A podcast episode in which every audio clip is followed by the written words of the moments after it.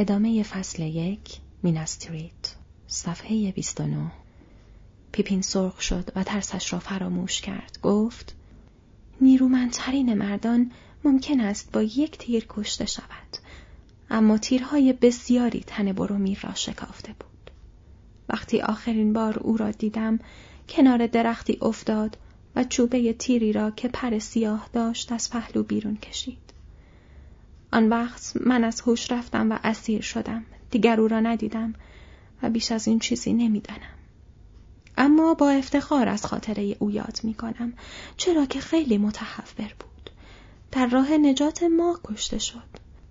نجات هم نوع من مریادوک و من که در بیشه ها از سپاهیان فرمان روای تاریکی کمین خورده بودیم. و اگر او از پا در افتاد و شکست خورد قدردانی من از او ذره کمتر از پیش نیست آنگاه پیپین چشم به چشم پیرمرد دوخت چرا که آزردگی از تحقیر و سوء زن صدای آن مرد موجب شده بود که غرور به طرزی عجیب در اندرون او سر بردارد. عجیب نیست اگر فرمان روای بزرگ آدمها تصور کند که چندان خدمتی از دست یک هابیت هافلینگی از شایر در شمال ساخته نیست. ولی با اینکه قابلی ندارد در مقابل دین خودم آن را تقدیم می کنم. پیپین شنل خاکستریش را کنار زد و شمشیر کوچکش را از نیام بیرون کشید و آن را پیش پای دنتور گذاشت. لبخندی رنگ پریده مثل پرتو خورشید سرد عصر زمستان از روی چهره پیرمرد گذشت. با این حال سرش را خم کرد و تکه های شکسته شاخ را کنار گذاشت. گفت سلاح را به من بده. پیپین آن را برداشت و قبضش را به او تسلیم کرد. دنتور گفت این از کجا آمده است؟ بار سالهای سال بر آن سنگینی می کند. مطمئنا این تیغی است که خیشاوندان شمالی خود ما در گذشته دور ساختند. پیپین گفت این تیغ از پشته هایی به دست آمده که در مرزهای سرزمین من قرار دارد. اما اکنون فقط موجوداتی پلید در آنجا ساکن هستند و من به میل خود بیش از این از آنها نخواهم گفت. دنتور گفت چونان که می‌بینم داستانهای عجیب گرد تو بافته شده است و این موضوع یک بار دیگر نشان می‌دهد که ظاهر ممکن است آدمی یا هافلینگ را بفریبد. پیشنهاد خدمتگذاریت را میپذیرم زیرا تو با کلام مرعوب نشدی و نیز با نزاکت سخن می‌گویی. هرچند که لحن آن در نزد ما جنوبی ها ممکن است عجیب بنماید. و ما در روزهایی که از راه می‌رسد نیازمند تمام مردم با نزاکت اعم از بزرگ و کوچک خواهیم بود. اکنون در برابر من سوگند یاد کن.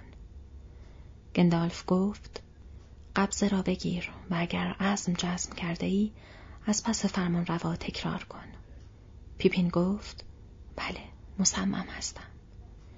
پیرمرد شمشیرش را روی دامنش قرار داد و پیپین دستش را روی قبضه گذاشت و آهسته از پی دنتور گفت اینک سوگند می‌خورم در سخن گفتن و خاموشی گزیدن انجام وظیفه و اطاعت کردن هنگام آمدن و رفتن در هنگامه نیاز و فراوانی در صلح و جنگ در زیستن و مردن.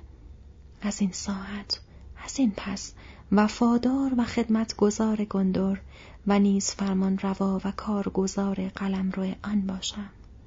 تا آنگاه که فرمان روایم مرا آزاد کند یا مرگ مرا در رو باید یا جهان به فرجام رسد. چنین می‌گویم من پرگرین پسر پالادین اهل شاگر هافلینگ ها و من دنتور پسر اکتلیون فرمانروای گندر کارگزار شاهان برین این سخنان را شنیدم و آن را از یاد نخواهم برد و از دادن پاداش در برابر آنچه به من داده اند کوتاهی نخواهم کرد. وفاداری عاشقانه و متحورانه را با افتخار و سوگند شکنی را با انتقام.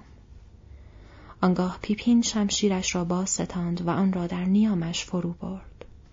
دنتور گفت و اکنون نخستین فرمانم به تو. سخن بگو و خاموش مباش. داستانت را بی کم و کاست برایم بازگو و مراقب باش که تا حد ممکن همه چیز را در مورد برومیر پسرم به یاد آوری. اکنون بنشین و شروع کن.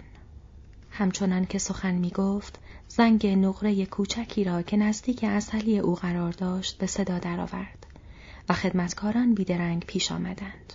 آنگاه پیپین دید که خدمتکاران در جا پیکر ایهای دو سوی در ایستاده بودند و او و گندالف هنگام ورود آنان را ندیدند. دنتور گفت برای میهمانان شراب و خوراک و صندلی بیاورید و مراقب باشید که تا یک ساعت دیگر هیچ کس اسباب زحمت ما نشود. خطاب به گندالف گفت تمام وقت فراغتم همین است. زیرا چیزهای بسیاری است که باید به آنها بپردازم. اشتغالاتی هست که ممکن است بسیار پر اهمیت بنماید. اما با این حال در نظر من چندان فوری و فوتی نیست. اما شاید در پایان روز بتوانیم با هم سخن بگوییم. گندالف گفت امیدوار باشیم که این امر زودتر میسر گردد. زیرا من از ایزنگار تا به اینجا یکصد و پنجاه فرسنگ را به سرعت باد نتاختم که جنگجوی کوچک هرچند با نزاکت را برایت بیاورم. آیا به این موضوع بهایی نمی دهی که تودن در کارزاری بزرگ پیروز شده و ایزنگارد سقوط کرده است و اینکه من چوب دست سارومان را شکستم؟ اینها همه در نزد من با ارزش است. اما از پیش برای مقابله با تهدید شرق در حال شور بودیم و همکنون به قدر کافی از این وقایع مطلعم. چشمان سیاهش را به طرف گندالف چرخاند و پیپین اینک متوجه شباهت بین آن دو شد و تنش میان این دو را حس کرد. تو گویی رشته ی آتش نهان سوزدی را می‌دید که از چشمی به چشم دیگر کشیده شده و ممکن بود به یک بار شعله ور شود. به راستی دنتور بیشتر از گندالف به ساحری بزرگ میمانست. شاهوار و زیبا و نیرومند و نیز پیرتر. اما پیپین با حسی غیر از حس باسره دریافت که گندالف صاحب قدرتی عظیمتر و حکمتی ژرفتر و اقتداری است که در پس حجاب قرار دارد. و پیرتر بود. بسیار پیرتر. با خود اندیشید چقدر پیرتر. و بعد فکر کرد که چقدر عجیب است که هیچ وقت آن فکر نکرده. چوبریش چیزهایی درباره ساهرها گفته بود اما حتی آن وقت هم به گندالف به چشم یک ساهر نگاه نکرده بود. گندالف چه بود؟ در کدام زمان و مکان دوری پا به این جهان گذاشته و چه هنگام قرار بود آن را ترک کند؟ سپس افکارش گسیخت و دید که دنتور و گندالف هنوز چشم در چشم هم دارند. اما دنتور بود که نخست نگاه برگرفت. گفت هاری اگرچه سنگ ها گم شده اند می‌گویند که هنوز فرمان روایان گندر چشمان تیزتری از مردمان پس دارند و پیام های زیادی به آنان می‌رسد. اما اکنون بنشین. صفحه سی آنگاه مردان با یک صندلی و یک چارپایه کوتاه وارد شدند و یکی از آنان با خود یک سینی آورد که در آن تنگی نقره‌ای و چند جام و مقداری کیک سفید گذاشته بودند. پیپین نشست اما نمی توانست نگاهش را از فرمان روای پیر برگیرد. نمی‌دانست راست بود یا فقط خیالاتی شده بود که وقتی دنتور از سنگ ها حرف زد برق ناگهانی چشمانش به چهره پیپین افتاد. دنتور نیمی با مهربانی و نیمی با تمسخر گفت حال داستانت را بگو بنده جان نصار من. زیرا سخنان کسی که پسرم با او این چنین دوست بوده به راستی مختنم است. پیپین هیچگاه آن ساعت را فراموش نکرد.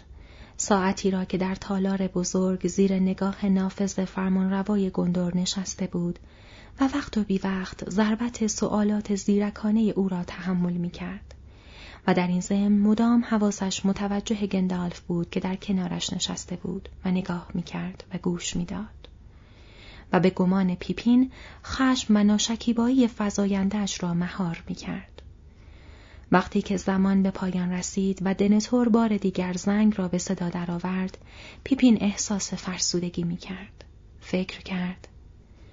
خیال نمی کنم ساعت از نه و نیم گذشته باشد ولی الان می توانم سه بار متوالی صبحانه بخورم.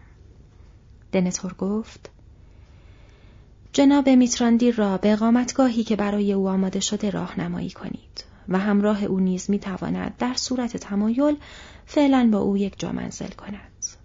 اما با خبر باشید که از او سوگند خدمتگذاری ستندم و او را پرگرین پسر پالادین خواهیم نامید و اسامی شب کهین را به او خواهیم آموخت.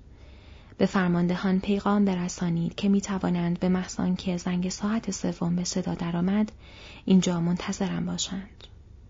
و شما جناب میتراندیر عزیز هرگاه که اراده کردید می توانید بیایید. هیچ کس در هیچ زمان مانع از آمدن شما نزد من نخواهد شد. مگر آن ساعت مختصری که در خواب هستم. بگذار خشمت بر بلاحت مردی پیر فروکش کند و آنگاه برای تسلای من بازگرد. گندالف گفت بلاحت؟ نه سرورم. عقل هنگامی در شما رو به نقصان خواهد گذارد که مرده باشید. شما حتی اندوه را نیز همچون ردا به کار می‌گیرید. تصور می کنید که من مقصود شما را از این پرسجو نمی‌فهمم. پرسجوی یک ساعته از کسی که کمترین اطلاعات را دارد در حالی که من این کنار نشستم؟ دنتور پاسخ داد اگر مقصودم را می‌فهمی پس خرسند باش غرور بلاحتی است که یاری و مشاوره را در هنگام نیاز خار می شمارد. اما تو چون این هبه هایی را مطابق مقاصد خودت ارزانی می داری.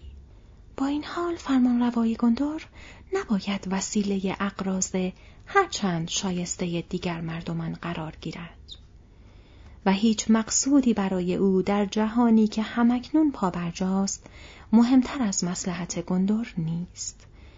و حکمرانی گندور بر عهده من است جناب میتراندیر و نه کسی دیگر مگر اینکه شاه دوباره برگردد گندالف گفت مگر اینکه شاه دوباره برگردد خب جناب کارگزار عزیز وظیفه تو این است که دست کم نوعی پادشاهی را هنوز در مقابل واقعی که ظاهرا معدود افرادی در انتظار آن هستند حفظ کنی.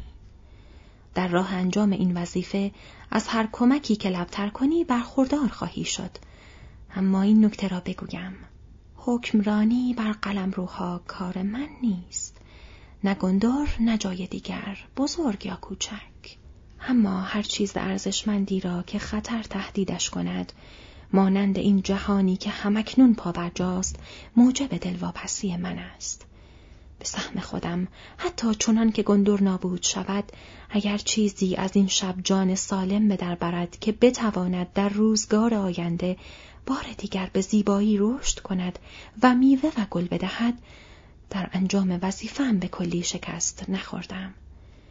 چرا که من نیز کارگزار هستم نمی‌دانستی و با گفتن این حرف چرخید و به همراه پیپین که در کنارش میدوید شلنگانداز از تالار بیرون رفت. همچنان که می‌رفتند گندالف نه نگاهی به پیپین انداخت و نه کلمه ای با او صحبت کرد.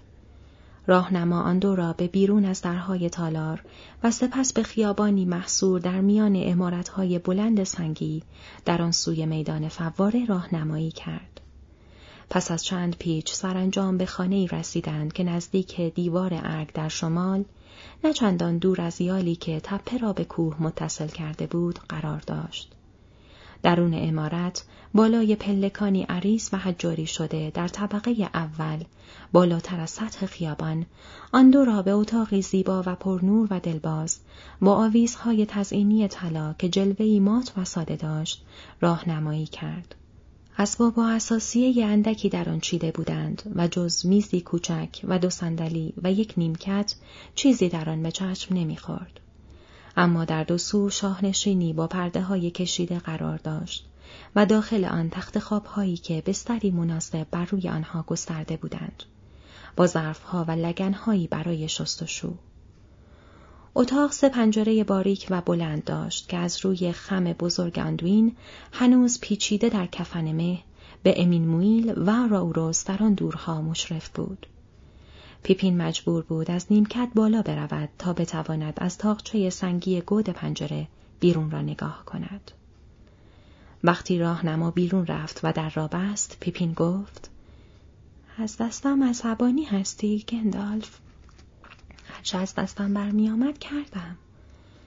گندالف ناگهان خندید و گفت مسلما همینطور است.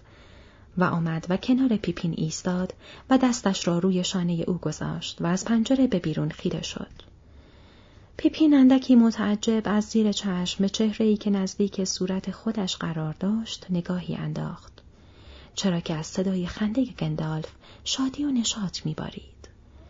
با این حال ابتدا در چهره ساهر فقط خطوط حاکی از نگرانی و اندوه را دید. هرچند وقتی با دقت بیشتری نگاه کرد پی برد که در زیر همه اینها نوعی شادی عظیم وجود دارد.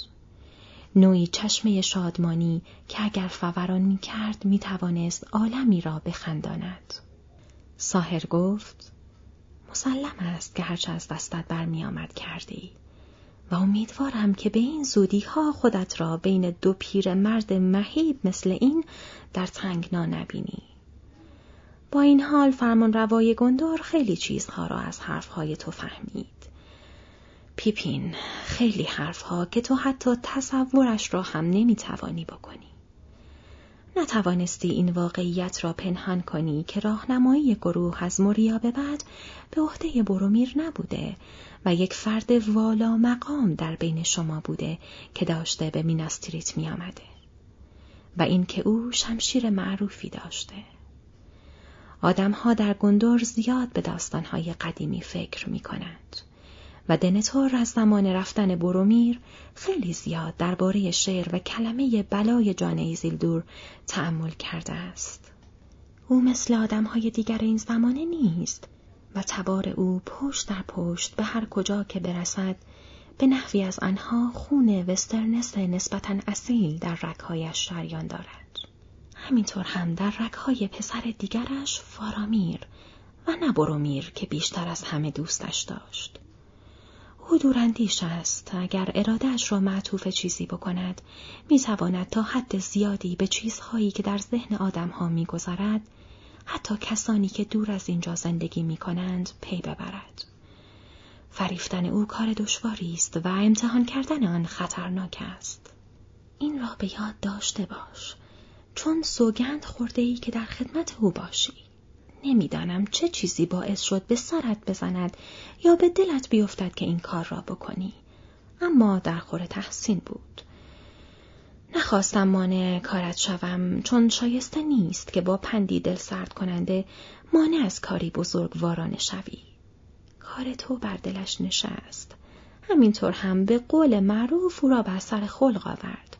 دست کم الان آزادی که در میناستریت هر کجا که میلت کشید بروی. البته وقتی که در حال انجام وظیفه نیستی. اما جنبه دیگر قضیه این است که تو زیر فرمان اویی و او فراموش نمی کند. هنوز محتاط باش. سکوت کرد و آهی کشید. خب، چو فردا شود فکر فردا کنیم.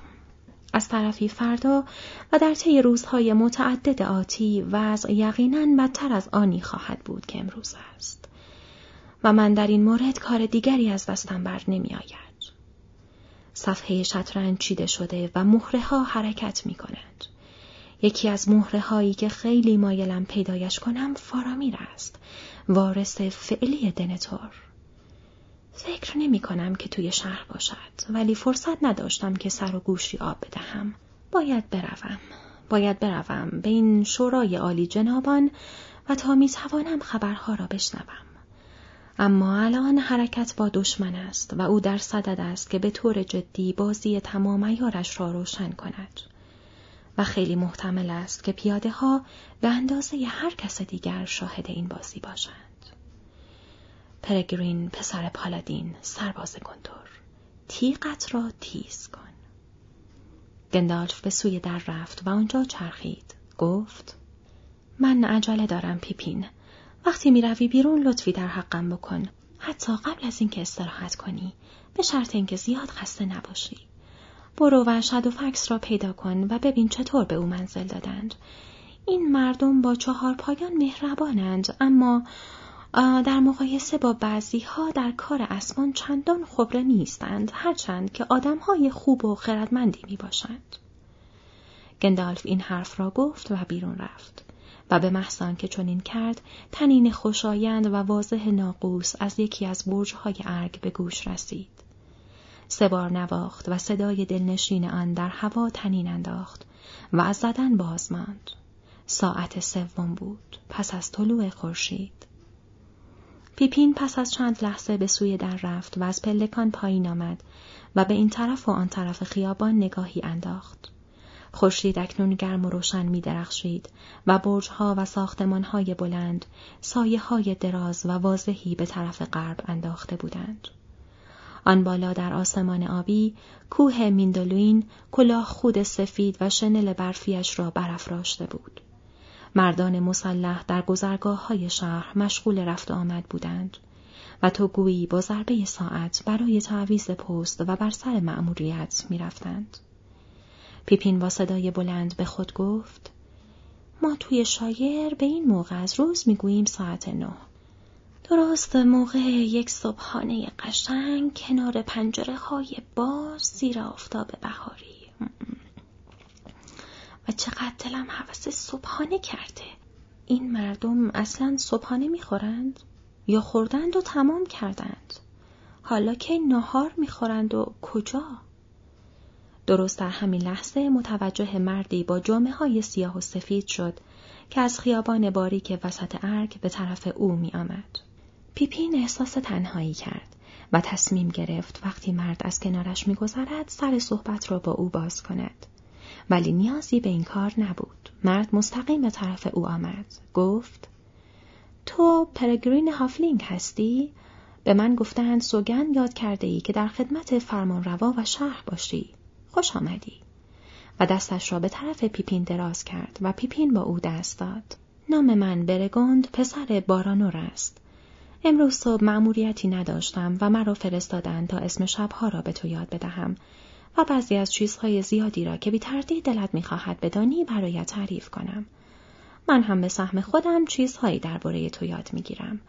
چون ما قبلا در این سرزمین هافلینگ ندیده بودیم و با اینکه خبرهایی از شما به گوشمان خورده بود قصه های ما زیاد از شما حرفی نمی‌زنند. به علاوه تو دوست میتراندیر هستی. خوب میشناسیش؟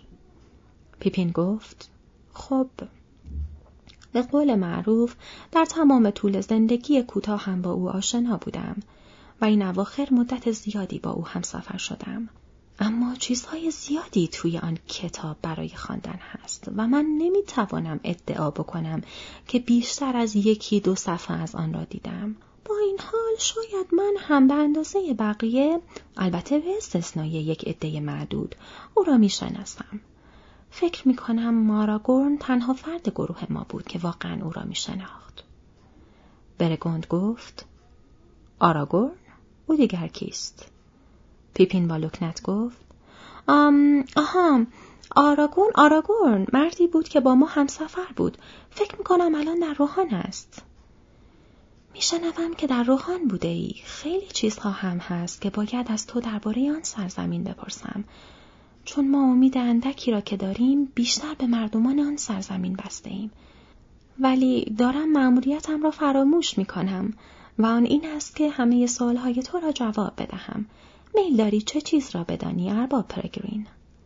پیپین گفت خب اگر جسارت نباشد یک سوال حاد را که فعلا ذهنم را مشغول کرده بپرسم و آن اینکه خب صبحانه و باقی غذایا را چه کار می کنید؟ منظورم این است که به قول معروف وقت صرف غذا کی است و اگر تالار غذا خوری دارید جایش کجاست؟ نوشگاه چطور؟ من حواسم بود ولی همینطور که داشتیم سواره می آمدیم نوشگاهی ندیدم. اما به این امید سر پا ماندم که وقتی به خانه آدم های فرزانه و معدب رسیدیم یک جرعه آبجو گیرم بیاید. برگوند جدی نگاهی به او انداخت. گفت با یک کهنه سرباز طرفم می‌گویند مردانی که بیرون از خانه می جنگند همیشه امیدوارانه چشم راه خوراکی ها و نوشیدنی های بعدی هستند. هرچند من خودم آدم سفر کرده ای نیستم. پس امروز تا به حال چیزی نخورده ای؟ پیپین گفت خب بله اگر بخواهم رعایت نزاکت رو بکنم باید بگویم که خورده ام به مرحمت فرمان روایتان اما نه بیشتر از یک فنجان شراب و یکی دوتا کیک سفید اما عوض آن یک ساعت با پرسش هایش زیر منگنه قرارم داد کاری که موجب گرسنگی می شود. برگوند خندید. ما مسئله داریم که می‌گوید مردان کوچک بر سر میز ممکن است از پس کارهای بزرگ برایند. ولی روز گشادن تو هم مثل باقی افراد ارگ بوده است فقط با تشریفات بیشتر. اینجا دژ نظامی است و برج نگهبانی و اکنون در وضعیت جنگی به سر می‌برد. ما پیش از طلوع آفتاب برمیخیزیم و سپید دم لغمه ای می‌خوریم و با شروع ساعت کار بر سر خدمت می‌رویم. اما نومید مشو. با دیدن نگرانی در چهره پیپین دوباره خندید. آنها که وظیفهشان خطیر است در نیمه صبح چیزکی می‌خورند تا تجدید قوا کنند بعد سر ظهر یا پس از آن چنان که وظیفه اجازه دهد تعامی می‌خوریم و افراد برای صرف غذای روز گرد می آیند و این خوشی گاه ممکن است نزدیک غروب خورشید دست بدهد. بیا، نخست کمی قدم می‌زنیم و بعد می رویم و برای خودمان کمی خوردنی و آشامیدنی تدارک می بینیم و روی بارو می خوریم و می نوشیم و صبح زیبا را سیر می کنیم. پیپین سرخ شد و گفت یک لحظه صبر کن. از آنجا که ملاحظم را می کنید هرس یا گرسنگی باعث شد که موضوعی را فراموش بکنم. گندالف همان که شما به او می‌گویید میتراندیر از من خواست که سری بسوش بزنم به شد و فکس توسن بینظیر روحان و آنطور که به من گفتند چشم و چراغ پادشاه هرچند پادشاهان را در قبال خدمات میتراندیر به او بخشیده فکر می کنم ارباب جدیدش حیوان را از خیلی از آدمها بیشتر دوست دارد و اگر شهر شما به رضایت خاطر او بها می دهد با احترام تمام به او تا کنید. اگر ممکن است با لطف و مرحمتی بیشتر از آنچه با این هابیت تا کرده اید. برگون گفت هابیت؟ پیپین گفت این اسمی است که ما به خودمان داده ایم. برگوند گفت چه خوب که این را آموختم چرا که اکنون می‌گویم لحجه های عجیب هیچ منافاتی با گفتار زیبا ندارد و هابیت ها مردمانی خوش بیانند. بیا برویم. تو باید مرا با این اسب نیک آشنا کنی. من عاشق چهار پایانم و ما در این شهر سنگی به ندرت آنها را می‌بینیم. زیرا مردم ما از دره های کوهستانی آمدند و پیش از آن ساکن ایتیلین بودند. اما بیم دل راه مده. ملاقات ما باید کوتاه باشد و به اقتضای ادب و آنگاه از آنجا به خوراکخانه خواهیم رفت.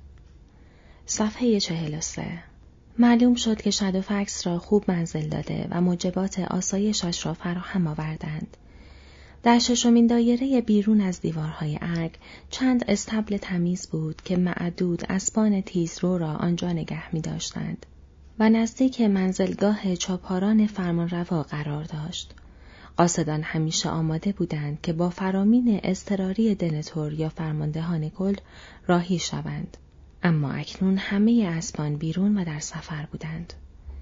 شادوفکس به محض ورود پیپین به استبل شیهه کشید و سرش را برگرداند و پیپین گفت صبح به خیر گندالف قرار از هرچه زودتر بیاید. مشغله زیاد دارد اما سلام فرستاد و من آمدم ببینم که اوضاع از روبرا هست یا نه.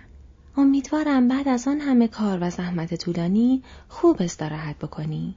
شادوفک سرش را بالا انداخت و پا به زمین کوبید اما اجازه داد که برگوند آرام دست بر سرش بکشد و پهلوهای عظیم او را نوازش کند.